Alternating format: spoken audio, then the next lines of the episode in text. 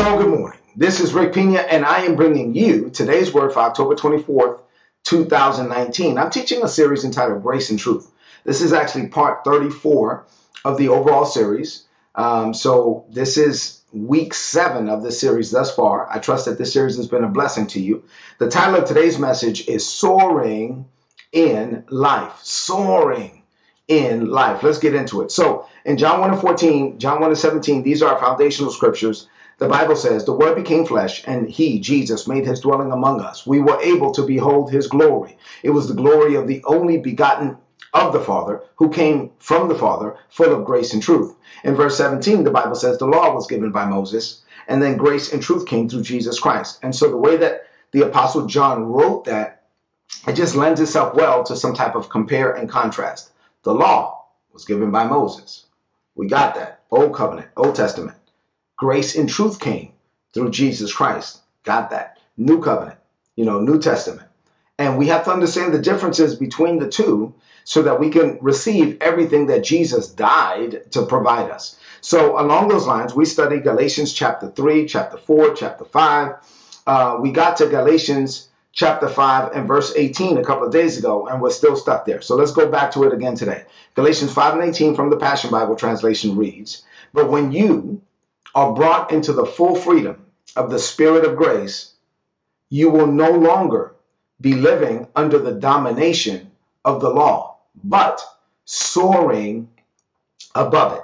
When you, when you are brought into the full freedom of the Spirit of grace, the Holy Spirit, and you're led by the Holy Spirit into the grace of God, you will no longer be living by the law, no longer be living under the domination of the law, but you will be soaring above it. So in as New Testament believers, we're supposed to be soaring above whatever was experienced in the old covenant. The writer of Hebrews says that we have a better covenant and it's based on better promises. So, what does this mean to you today? I'm talking about soaring above, right? What does this mean to you today? I have two things to share with you about soaring. I, this is really important. So, I want you to, to stop, rid yourself of all distractions, and open up your heart to these two things. You ready?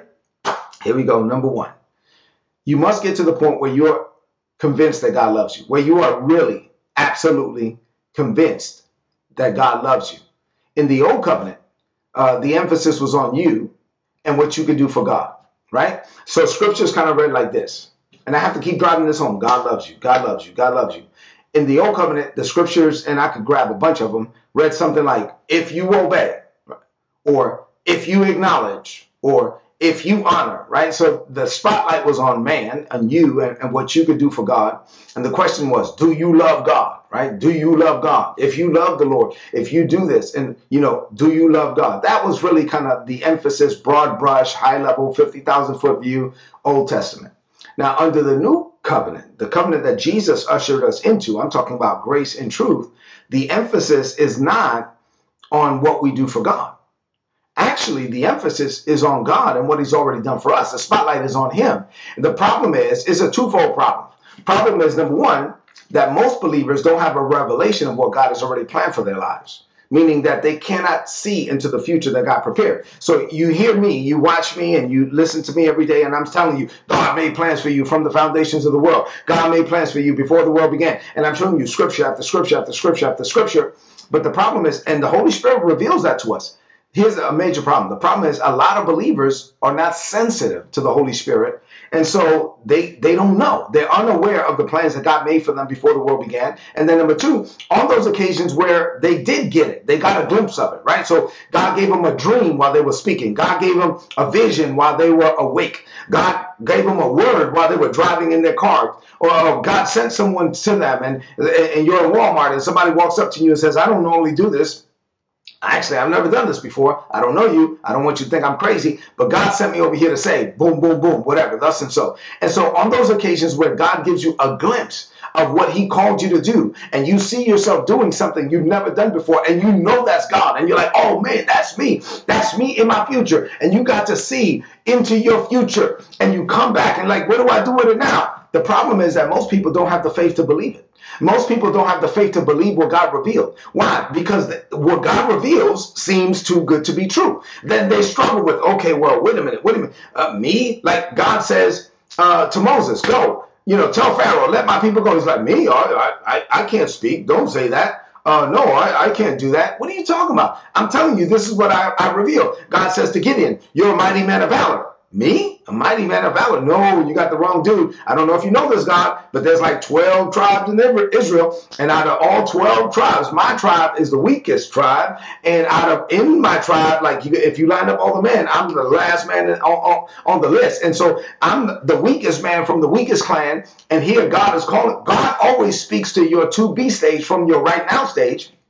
The problem is that number one, a lot of believers don't see it. And then number two, when they do see it, they don't have the faith to believe it because they think it's good, too good to be true. Why would God take a, a, a, coward and call him a champion? Why? Because of his grace. Because that's what God does. God calls, God is in the business of making holy garments out of flawed material. God wants to use you not because you're good. God wants to use you because God is good. And you got to get this down in your heart. And, and a lot of people struggle with the fact that, man, why would God want to do that with me? Why would God want to be so good to me. You know why? They struggle with that because they don't believe in His grace. That's why I got to keep preaching it. Grace and truth. I got to keep preaching this thing until you get it. You got to get past these struggles. You have to get to the point where you settle the issue of God's grace towards you. God wants to bless you richly. God wants to use you for His glory. And He does not want to do it because you are good. He wants to do it because He is good, because God is good, because of His grace. This down in your heart. You must fully embrace the fact that the grace of God towards you is unconditional. The love of God towards you is unconditional. Let me, uh, you got to believe the love, right? So the Apostle John, the Apostle John is known as the Apostle of love. He wrote more about the love of God than anybody else. Like Paul wrote more about the grace of God than anyone else, right? So let's go to love for a moment. Let's talk about the Apostle John. The Apostle John was so convinced that God loved him that when he wrote, he's the one that said God is love. When he talked about himself in scripture, he wrote in third person, right? And then he calls himself the disciple Jesus loved. He calls himself, he said, hey, I'm, you know, then Matthew did this and Andrew did that. And then the disciple Jesus loved, which he's talking about himself the disciple Jesus loved did thus and so. You know why he wrote he wrote like that? Because he was convinced that God loved him. He he saw himself as God's favorite. Listen, that's how you got to see yourself. You got to be so convinced that God loves you that you watch this. I'm going to ask you to say this, and, and and in your heart it might rub you the wrong way. You got to get past that. Whatever that sandpaper is in your heart, get past it. Say, I'm I'm God's favorite. Say that. Say, I'm God's favorite. Say, God loves me. Say, God loves me. Watch this. Say, God loves me, and I know it. So when you got to get to the point where John said this in, 1 John 4 and 16, we have come to know the love God has for us. Watch this. And then he said, and we believe the love. You got to believe it. You can't just know it. You got to believe the love God has for you. Knowing that God loves you is not good enough. You have to believe it. You have to believe. You have to be so convinced that God loves you and that he wants to bless you because God is good, not because you're good, that, that you can open up your heart to, to the faith that God wants you to have. And this is how you soar in life. This is the gospel. This is grace. This is the good news. This is what the apostle Paul is teaching. Number two, man, I'm excited this morning. I have two things to share with you. The second point, once you know that God loves you, you are able to soar in life by his grace. The reason why this is paramount for us is because as new covenant believers, to live in the new covenant, to live in the freedom of God's grace and truth, you got to be disconnected with the law. You have to be. Because, watch this. If you're not disconnected from the law, if your belief system is contingent upon your performance, then your belief system will never match the level of your divine assignment. So let me say it another way. If the level of your faith is tied to the level of your perceived goodness towards God, then the level of your faith will never reach God's best because your performance will never be good enough to measure up to the size of your calling. Let me say that again. Your performance will never be good enough to measure up to the size of your calling because God calls you beyond your ability to perform. God calls you, God's call on your life exceeds anything that you could ever work for or earn or deserve. So God does this to take the spotlight and the pressure off of you. Now, so if you are going to be the man, the woman that God called you to be, if you are going to soar in life, it is going to happen because of God's goodness towards you, not your goodness towards Him. It will only happen because of God's grace and not your performance. Now, this is the message of the New Testament. This is the gospel. This is grace. And I pray that you get this down in your heart. This is how we're supposed to live. Our faith has to access God's grace. That's enough for today. I covered a lot. You might need to watch this again. Let's close this message out with a declaration of faith. Lift up your voice and say this. Say, Father, I thank you for your goodness, kindness, mercy, and grace towards me. I have come to know your love.